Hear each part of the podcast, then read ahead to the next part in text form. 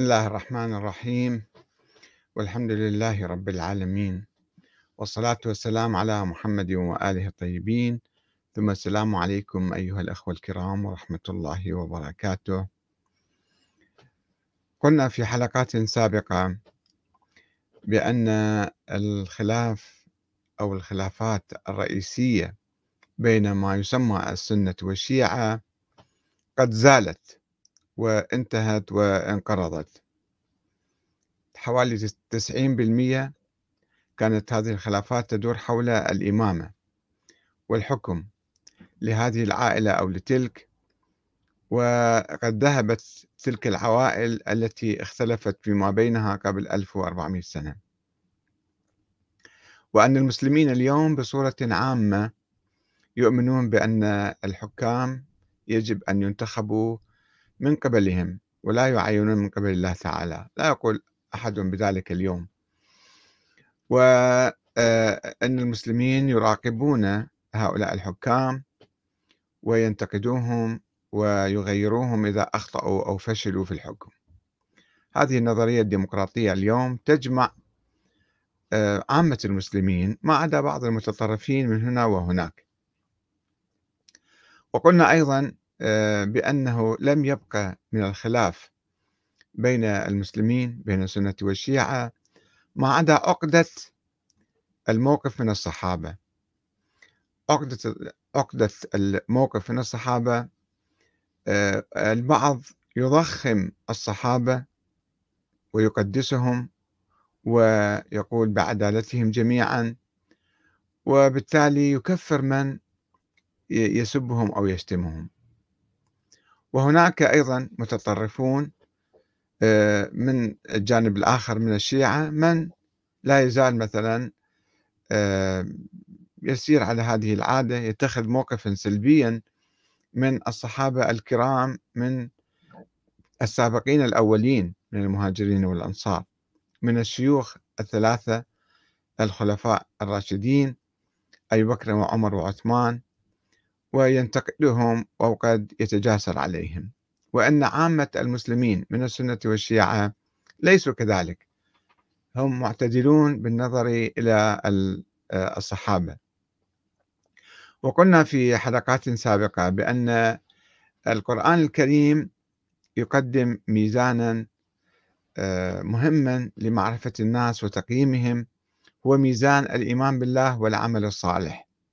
فلا يمكن أن يكون مجرما قاتلا سفاحا معتديا على بيت الله الحرام وعلى مدينة الرسول وعلى أهل بيت النبي، هذا يكون مثلا إنسان من أهل الخير والصلاح والعدالة هو وأبوه، مثل يزيد بن معاوية.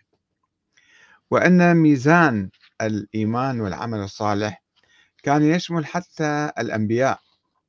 الله سبحانه وتعالى لم يرسل الأنبياء هكذا بدون عمل صالح حتى يحتلوا هذه المرتبة، إنما خاطبهم كثيرا وقال يعني في آيات كثيرة: وعد الله الذين آمنوا منكم وعملوا الصالحات ليستخلفنهم في الأرض كما استخلف الذين من قبلهم وليمكنن لهم دينهم الذي ارتضى لهم وليبدلهم وليبدلنهم من بعد خوفهم أمنا يعبدونني لا يشركون بي شيئا ومن كفر بعد ذلك فأولئك هم الفاسقون. آيات كثيرة أيضا، يعني النبي كان يقول، الله يأمره بالقول: قل إني أخاف إن عصيت ربي عذاب يوم عظيم. فالنبي ليس له حصانة يعني شيك على بياض، لأنه نبي ينزل عليه الوحي وهو معفي عن العمل الصالح أو أو من يعني قادر على معصية الله، والله يوديه بالجنة بعدين. قل إني أخاف إن عصيت ربي عذاب يوم عظيم. وأيضا ولولا أن ثبتناك لقد كدت تركن إليهم شيئا قليلا إذا لأذقناك ضعف الحياة وضعف الممات ثم لا تجد لك علينا نصيرا. وآية أخرى: ولو تقول علينا بعض الأقاويل لأخذنا منه باليمين ثم لقطعنا منه الوتين فما منكم من أحد عنه حاجزين. وقصة النبي بلعم ابن باعورة معروفة، الذي آتاه الله العلم ثم مكث على الأرض. فإذا الأنبياء أنفسهم لم يكونوا معفيين من العمل الصالح، هم نالوا درجتهم العليا بالعمل الصالح. فكيف نأتي ونقول بأن من رأى النبي أو رأى الأنبياء السابقين وجلس معهم ساعة أو ساعتين أو سنة أو سنتين هذا معفي من العذاب يوم القيامة مهما ارتكب من المعاصي والذنوب والجرائم والقتل وكل الأفعال القبيحة؟ هذا غير معقول. أه واستعرضنا أيضا النظريات الأولى للصحابة والتابعين التي كانت تنظر إلى الصحابة نظرة نسبية معتدلة، لا تبالغ ولا تغالي فيهم، لا تقول كل واحد رأى النبي هذا هو خلاص راح يروح أه إلى الجنة ولا يجوز أحد ينتقده أو يجوز أحد يحكي عليه أو كذا.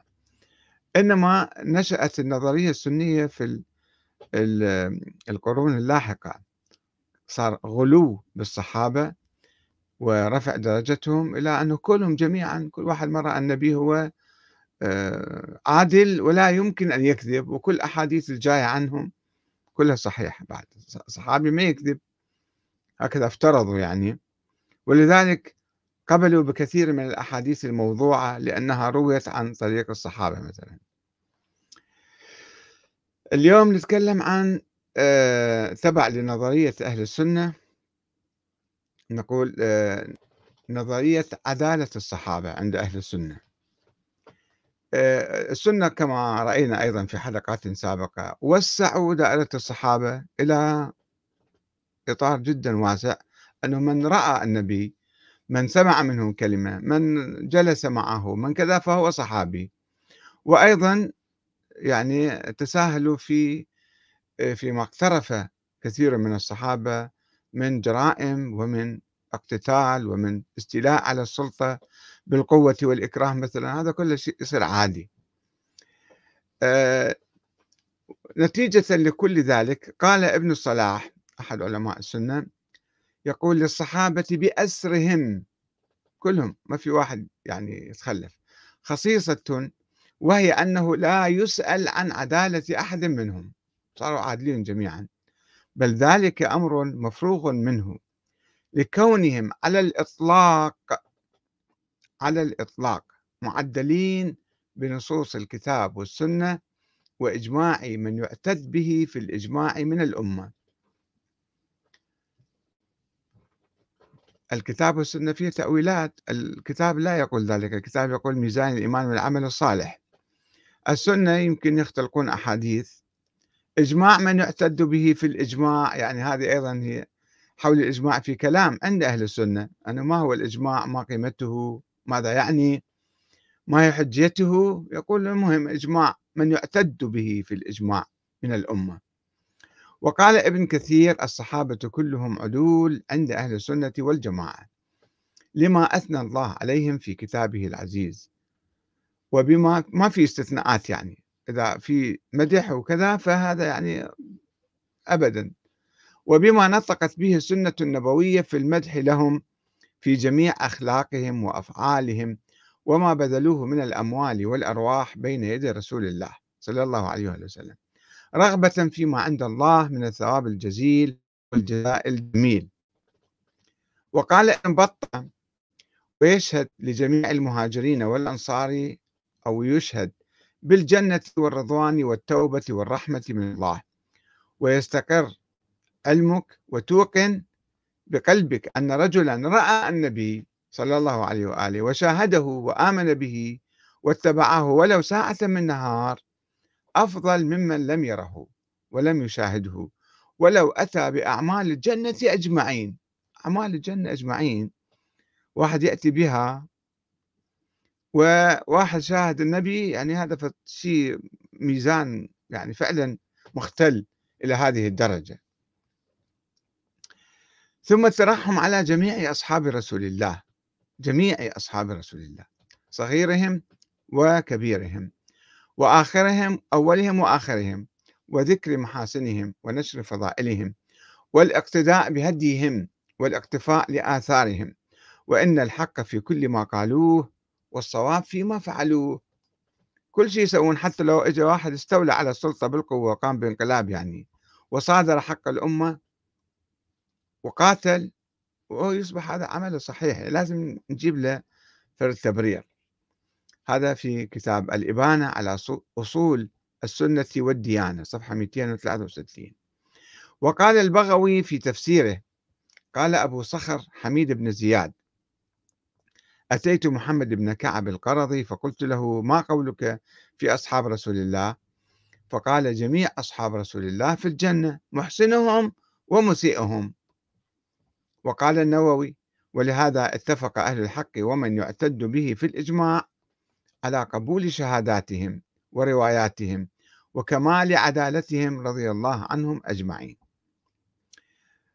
ويقول الحميدي اللي احنا نستعرض كتابه في حول الصحابة، يقول: هذه عقيدة أهل السنة والجماعة، أن الصحابة رضوان الله عليهم كلهم عدول، فلا يسأل عن عدالة أحد منهم. بعد ما نتحقق هذا كان صادق كاذب إنسان طيب أو سيء، بعد كلهم طيبين. بعد تعديل الله عز وجل وتعديل رسوله لهم أنه قال هؤلاء عدول. ويكفي في هذه المنزلة منزلة الصحبة، المنزلة العالية الشريفة التي لا يبلغها من بعدهم، حتى لو عمل ما عمل في ذلك. هذا الله ميزهم بهذه الفضيلة وهذا الشرف. فالطاعن في عدالة الصحابة أو بعضهم طاعن في دين الإسلام، هذا يكفر، يعني يطعن في دين الإسلام. إذا طعنت لك واحد من عندهم أو قلت هذا إنسان سيء مثلا، هذا كفر، تكفر يعني.